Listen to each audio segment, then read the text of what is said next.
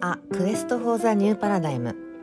この番組はフリーランス兼社会活動家のマッツーと企業勤め兼アートプロジェクト立ち上げやあやこ P による世界の新しい枠組みを探求する番組です。思考をとことん深めながら過去の枠組みを手触り感の中で明るみにし人の世のあり方を探っていきます。Continued from previous episode.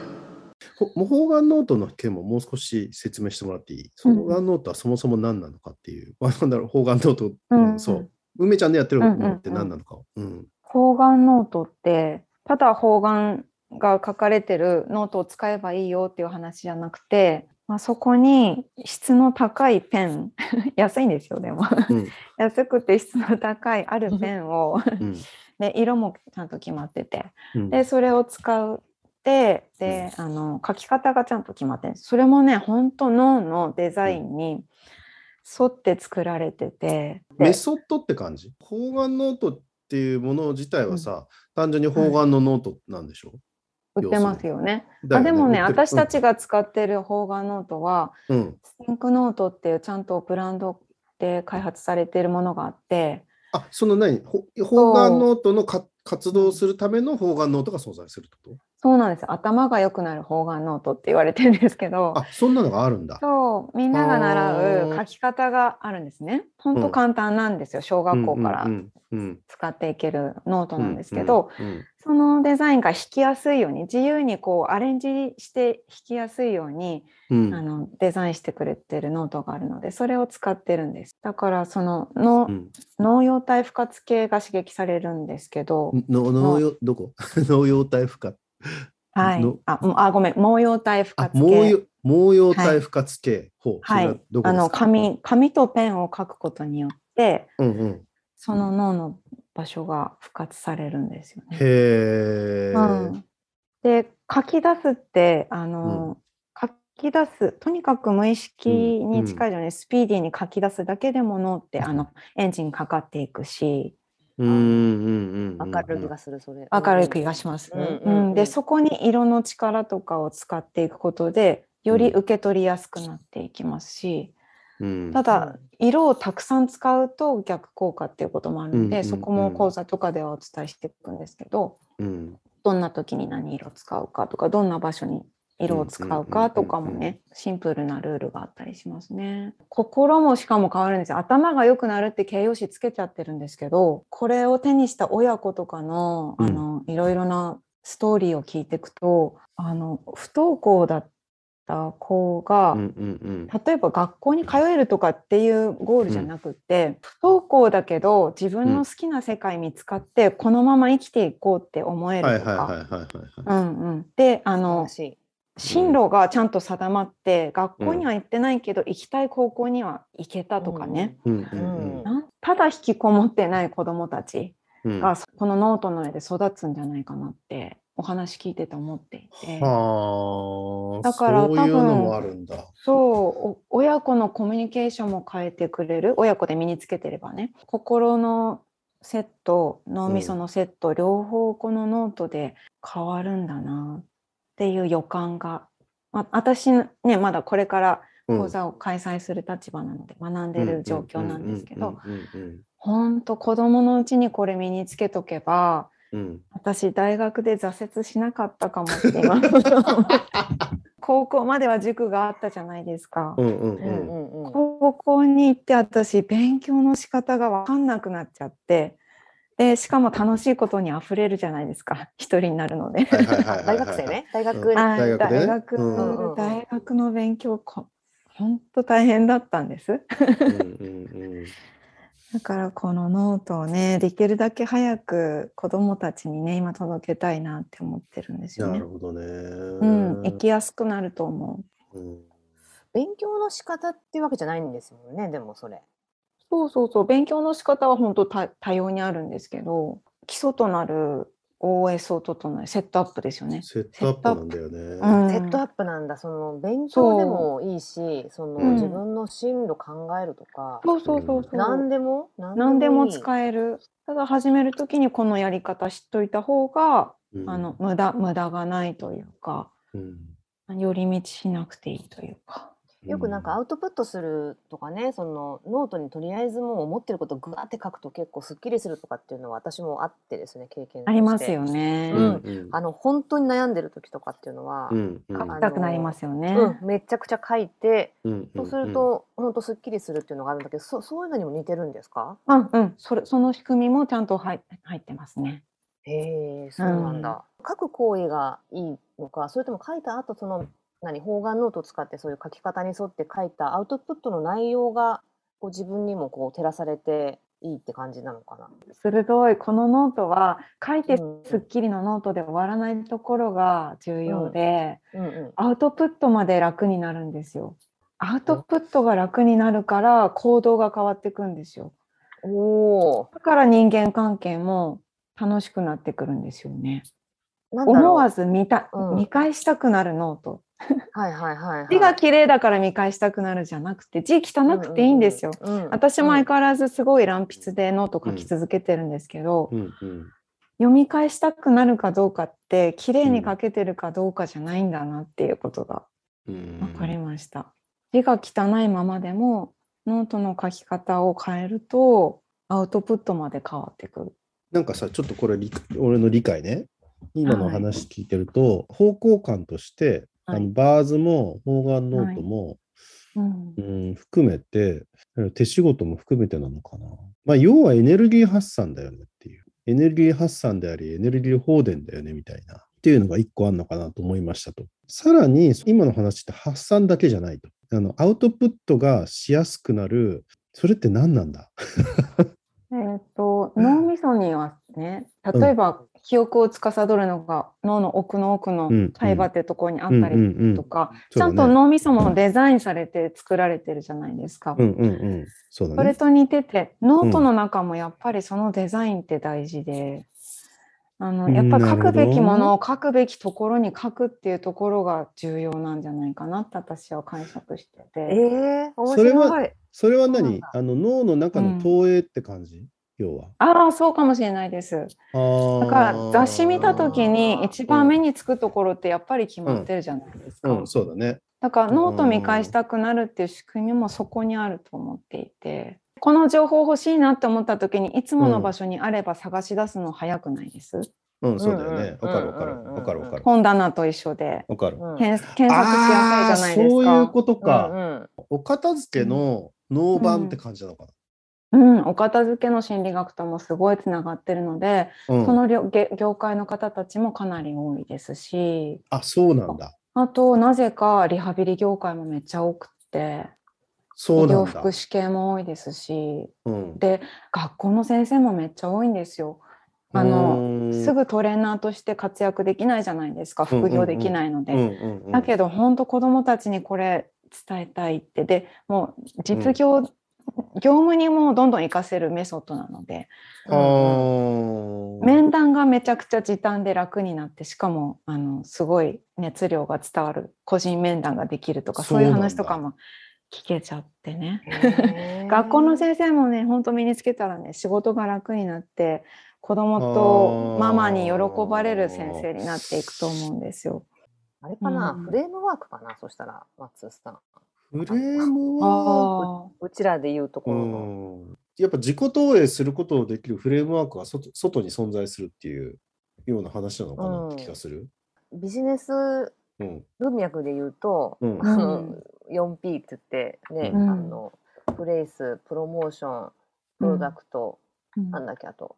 プライス。プライスか、はいはい。うん。っていう4つをマーケティングの世界では絶対抑えましょうみたいなのがあってそれさえまあ抑えとけばあの、うん考慮漏れがないし、まあ、うんまんべんなくいい戦略が練れるみたいな、まあ、それで、うん私ちょっともう忘れてたけど、うんうん。うん覚えてね叩き込んでそれをいつでも使えるようにするみたいなのをよくやってるんですけどそういうのに似てますか？似てます似てます。はい、なるほど、ね。そういう業界の黄金ルール。あれもなんかか黄金ルールってあるじゃないですか。あるあるある。うんうんうんそんなのが多分こう凝縮されて、はあ。だからいろんな業界で。で使えるんですよね。あのマッキンゼーとかいう会社私うん。知らなかったんですけど。マッキンゼうんマッキンゼ王様王の様ですよね。うん王様ですね。うん。そのノートの書き方うん。が入っているそうです。そうなんだ。ははい。あと、あのーミニ講座で10 minutes フォーカスマッピングって定規使わないでふ、うんあの書けるその講座もあるんですけど、うん。そっちの方はフィンランドメソッドとその方眼ノートの世界が混ざってるって言ってたかな。なブレインマッブレインマップをしっかり学んでからこの方眼ノートが誕生してるので、ブレインマップで思い出したけど、マップ、マインドマップうん。あるじゃないですか。うん。こう真ん中にこう置いていろいろ書いていこうみたいな、ああいうなんだろう何でもいいからとにかく吐き出すっていうことだけじゃなくてそれがなんだろう書きながらも体系化したり整理したりするってことなのかあれは結構色をたくさん使えますよね。な。うんまあうん自由自由自在って感じですねあれはね。そう、そう。クリエイティブな仕事の方たちは、あうんれ使うことが多いのかな、もしかしたら。だやっぱりさっき言ったように体系立てて物事を進めていかなきゃいけないってなった時にあれだときっと限界来るんじゃないああ、かな。そうそうう。んうんそれはその通りそうそう。そうあれはもううん発散、発散のみの。あのそうですよねしか使えない。うん。そこからじゃあ何しようかっていうプロジェクトうん。のラインには乗っかっていかいけないですよね。あのままだけじゃできない。ううんうんん、あのままじゃできない。うん。あと、他者との会話には使えないんだよね。そうですよね。うん、頭自分の頭ののののやつをただただ出してるだけなんで、た他の人から見たときにさっぱりわかんないんだよね、うん基本的に。ですよね。うん他のと他の人が見てもわかるんですよ。そうなんだ。私面白い体験したんですけど。は今年の初めにうん。頸椎ヘルニアになっちゃって、あ。その診断名が下されない時すごい不安だったんですよ。うんうん。私仕事できなくなるんじゃないかとかちょっと思い込んじゃってた時に、うん。フォーガノートの仲間がうん。あるあの、うん書き方があって、あうん。のフォーガノートの世界で。その書き方でこんなことやったらいいよっていう梅ちゃんの体がこういうビフォーアフターになるからそのためにこういうことをしてみようっていうを9個ぐらいのネタをくれたんですよね。でプラスアルファ私が好きそうな自然療法的なは自然、うんあの観点も教えてくれてうんそれを真剣にやったらあの一晩で首が一回回るようになったんですよ。ええ あこの感覚だったってまず思い出せたことがすごくってももちろん体変動するんですけどでもうその喜びがもういあのノート1枚であったので続けていこうって思うんですよ。ちょっと待って待って待って待って。ノートを、ノートを書くとヘルニアが調整でできんの？いや本当ですよこれ。いまあそのね書いてくれた書いてくれた方は同じ同業者の作業療法士であってうん。うん。やっぱりそのノート書くこともすごい慣れてたのでねもうポイントを押さえて本当か綺麗に上手に私をリードしてくれる1枚だったんですけどそれがこれ1枚書くのに5分経ってないんですよ。5分かからずに4分何何秒かで書いたって記録に残してくれてて、うん。その幻の1枚といったら。すごい。いやでそれそれをそのノートの書き方私ちょっとちゃんと知ってたんだけどなんかそこまで効果があるっていう実感を伴ってなかったんで、うん。自分がそうやって体験させてもらってやっぱり人のために書きたくなるのであのリハビリのね利用者さんに対してとか看取りの方とかにうん。今書いたりしてるんですけど、あれつい最近までものすごい書き虫って服が穴開きそうだったおじいちゃんがううんん最近全然書き虫知らないんですけどみたいなことが 起きててなんかね不思議な世界ですこれ。それさ書いてあげるってさっき言ったんだけど、えはいっと自分が書くんじゃなくて書いてあげるの？それ。相手のことを思って書くうんの書き方もできるんですよ。そういうことなんだ。はい。えーだからセールスにも使える。うん。セールス？うんうん。クロージングとかセールスとか。道具にもなってるんですよ。なるほどね。私そんなこと期待しないで講座最初受けたんですけど、おうおうまあ、ただ仕事がね、タスクが早くこなせたらいいなぐらいに思ったんですけど、よくよくちゃんとトレーナーになって学ぶと、これすごいセールスできるっていう。で、人の体も変えられちゃうっていう感じですね。どうですか、こう、あやこぴー。あやこぴー、あやこぴーの意見を聞きたい。あのいやもうあその前に一個もう一個質問は、うんうんうんその、えー、と書き方っていうのはそのいろんな用途によってたくさんさまざまなパターンがあるってことで合ってる？いや、そんなに変わらないです。あ変わんないんだはい。もうなんだろう黄金黄黄金黄金金、フォー黄金、マットがあって、黄金だけでうんかなりの量書いて結果出してるサラリーマンもいるみたいです。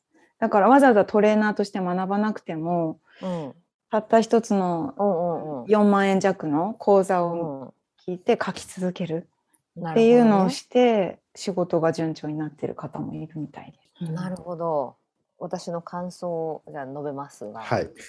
うんあのまあありですよねと。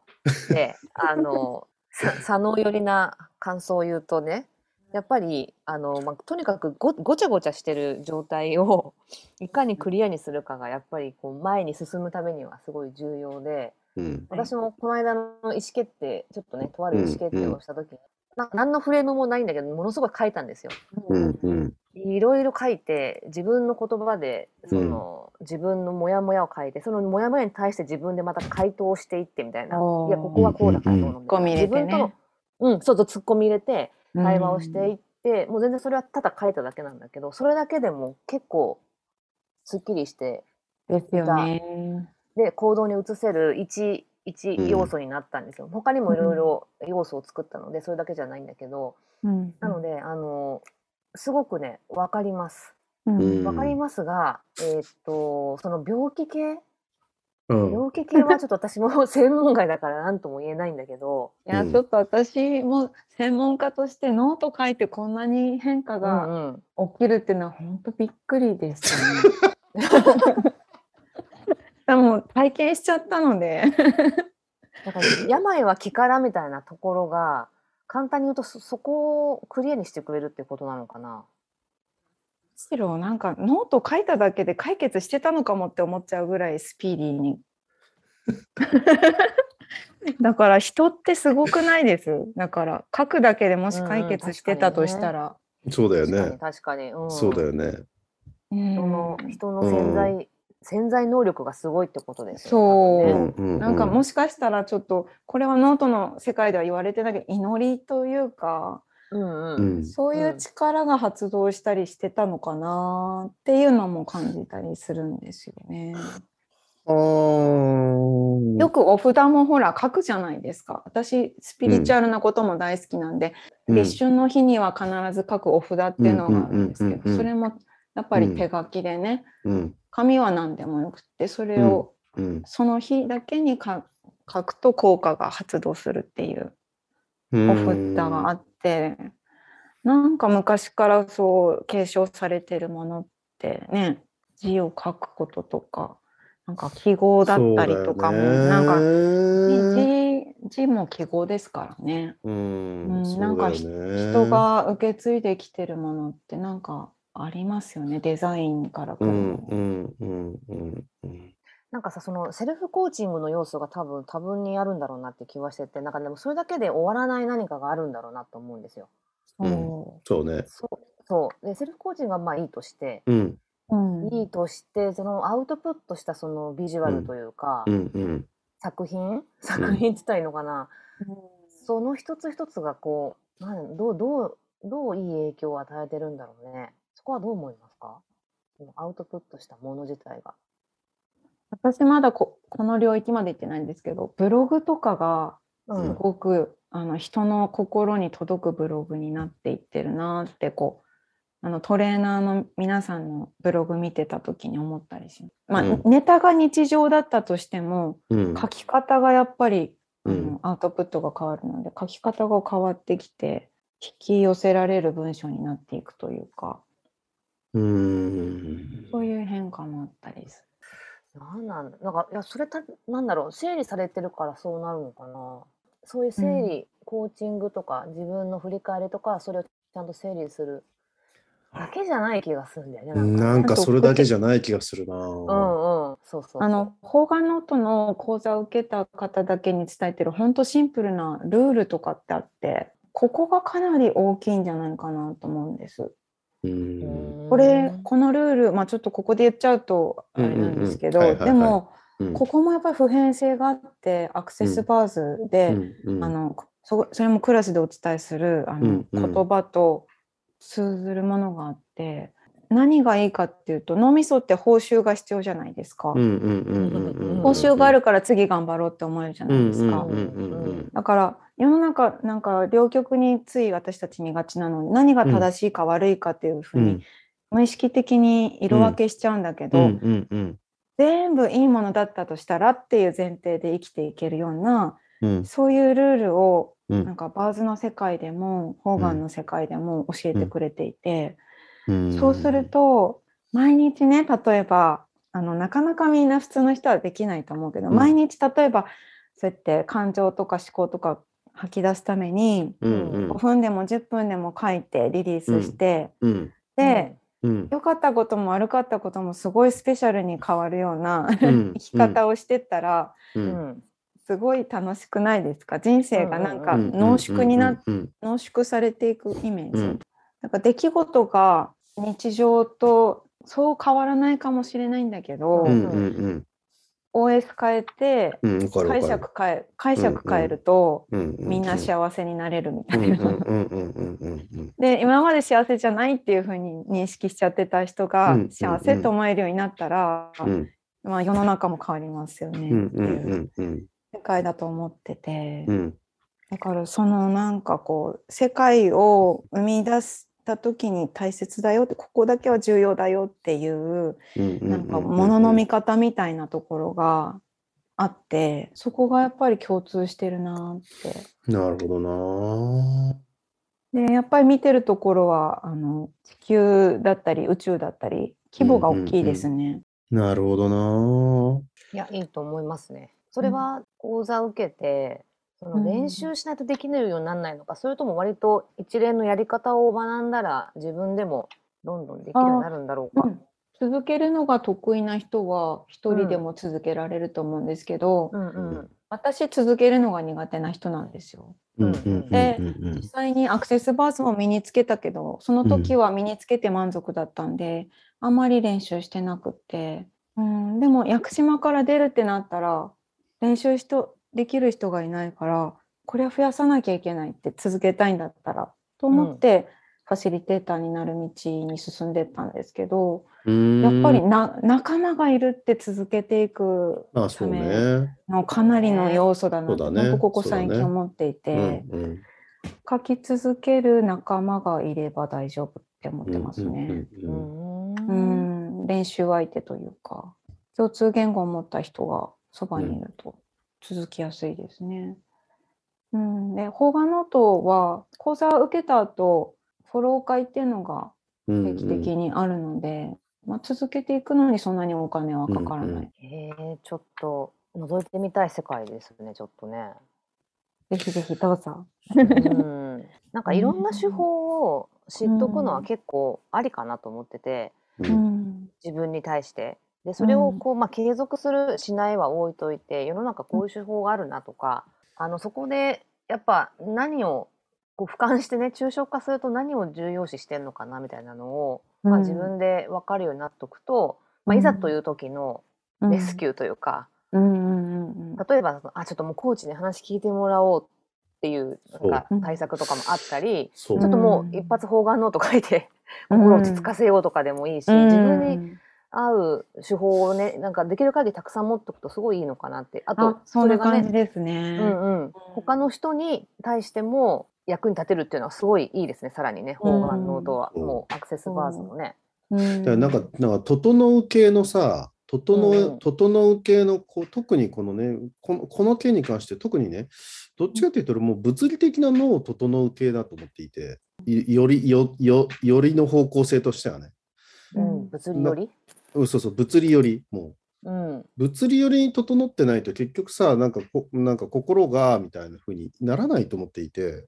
だからこそなんかねこの脳の話っていうのはなんか大事なんじゃないかっていう気がしてんだよね。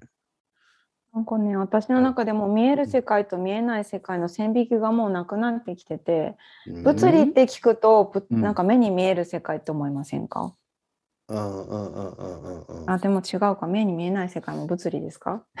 えーっとね、物理っていうふうに言ってるのは、結局、ううんん、と、まあ、だけど、特に脳の話ってなってくるとさ、物理っていうふうに言われても、確かに物 脳の中の物理は何だみたいな話にな なっちゃう感じがするんだけどさ、なんつったらいいかな、脳の世界で言うと、どっちかっていうと、さっきのデフラグにに近くってさ、やっぱりさ、脳が混乱してる状態混乱してる状態。ぐちゃぐちゃ、ぐちゃぐちゃしてる。ぐちゃ脳がぐぐちゃぐちゃしているような状態みたいなのってあると思っていて、でそれはだからそれを物理とあの論理と呼ぶのかみたいな話なんだ気がするんだけどさ、やっぱその脳のぐちゃぐちゃしてる状態やぐちゃぐちゃじゃない状態というか、整えましょうみたいなさ、脳脳の中の整えましょうみたいな、な風に俺は捉えてる、今の話とか。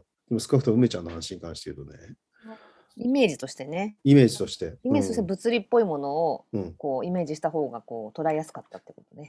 そうそう、だからなんか心のね、不安がとかさ、いろんな不安がとか、なんかそういう話になってくると、ももう少しソフトな世界な感じがするんだけど、ちょっと癒しみたいななんか。そうそういやうんうんうんふわっとしたね。ふわっとした感じに、感じにでなっちゃう。そうそうそうそうそう。で、そうじゃないことを梅ちゃんはやってる気がしていて、うんうん。うん確かにうん確かに。あうんーはいはい。働きかけてるところがちょっと違うかもしれない。そうそうそうそうそうそうね、そう、うんそう、そう。カウンセリングがとかそういう話じゃない。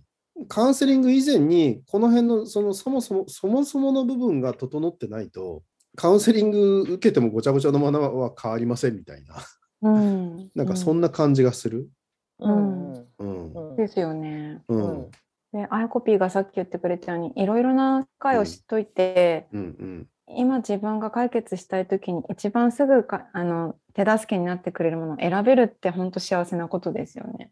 そうだよね。本当そううん思う。それはそう思う。それは本当そう思う。そこ持ってるのは俺もすごい大事だと思ってる。でどれを選んでも OK って思えるから、うん。うんあの普遍性をちゃんと理解してればね。わかる。うん。ノート書きたいと思ってもノートがそこにない時はやっぱりバズししちゃいますし。ああああ、そうなんだ。なるほどね。うん おそうだよね。今か書きたくても書けないかなら。るほどね。確かに。環境によってできることできないことあるもんね。えそれはだけどやっぱバーズの方がいいっていう時もあるわけ？あありますあります。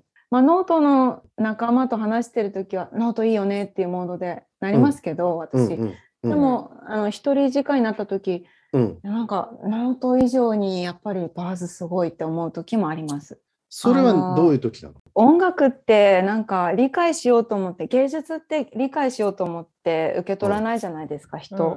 うんうんうん。バーズってそういう世界に近いんですよ。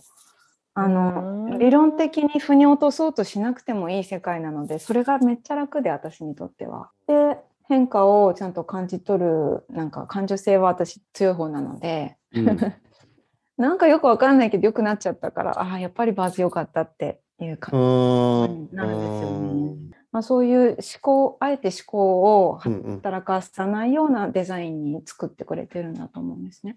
やっぱさ、方眼ノートはどちらかというと思考がやっぱり出てくるってことだよね。思考の投影が出てくるんだよね。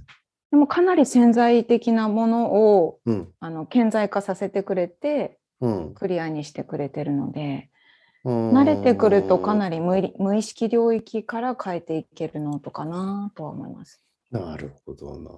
うんその書くネタとしてはでもやっぱり割と頭の言葉やっぱ言葉にするってことはそうだよねある程度言葉だからねそうだよね。うん言葉、言語野をと通す通さざるをそうそう。うんうんで、バーズはだから言語野を通す話じゃないから、通さなくていい。だよね。うん、わかるそこがかなり大きく違う。だよね、だよね。ああすごいわかる、そこは。問いかけとなると一応言葉は使ってるけど、あの言葉として認識できない言葉を使ってるので。はいはいはいはいはいはいはいわざとそういう言葉を使ってるので。ちょっと話変わるんですけど。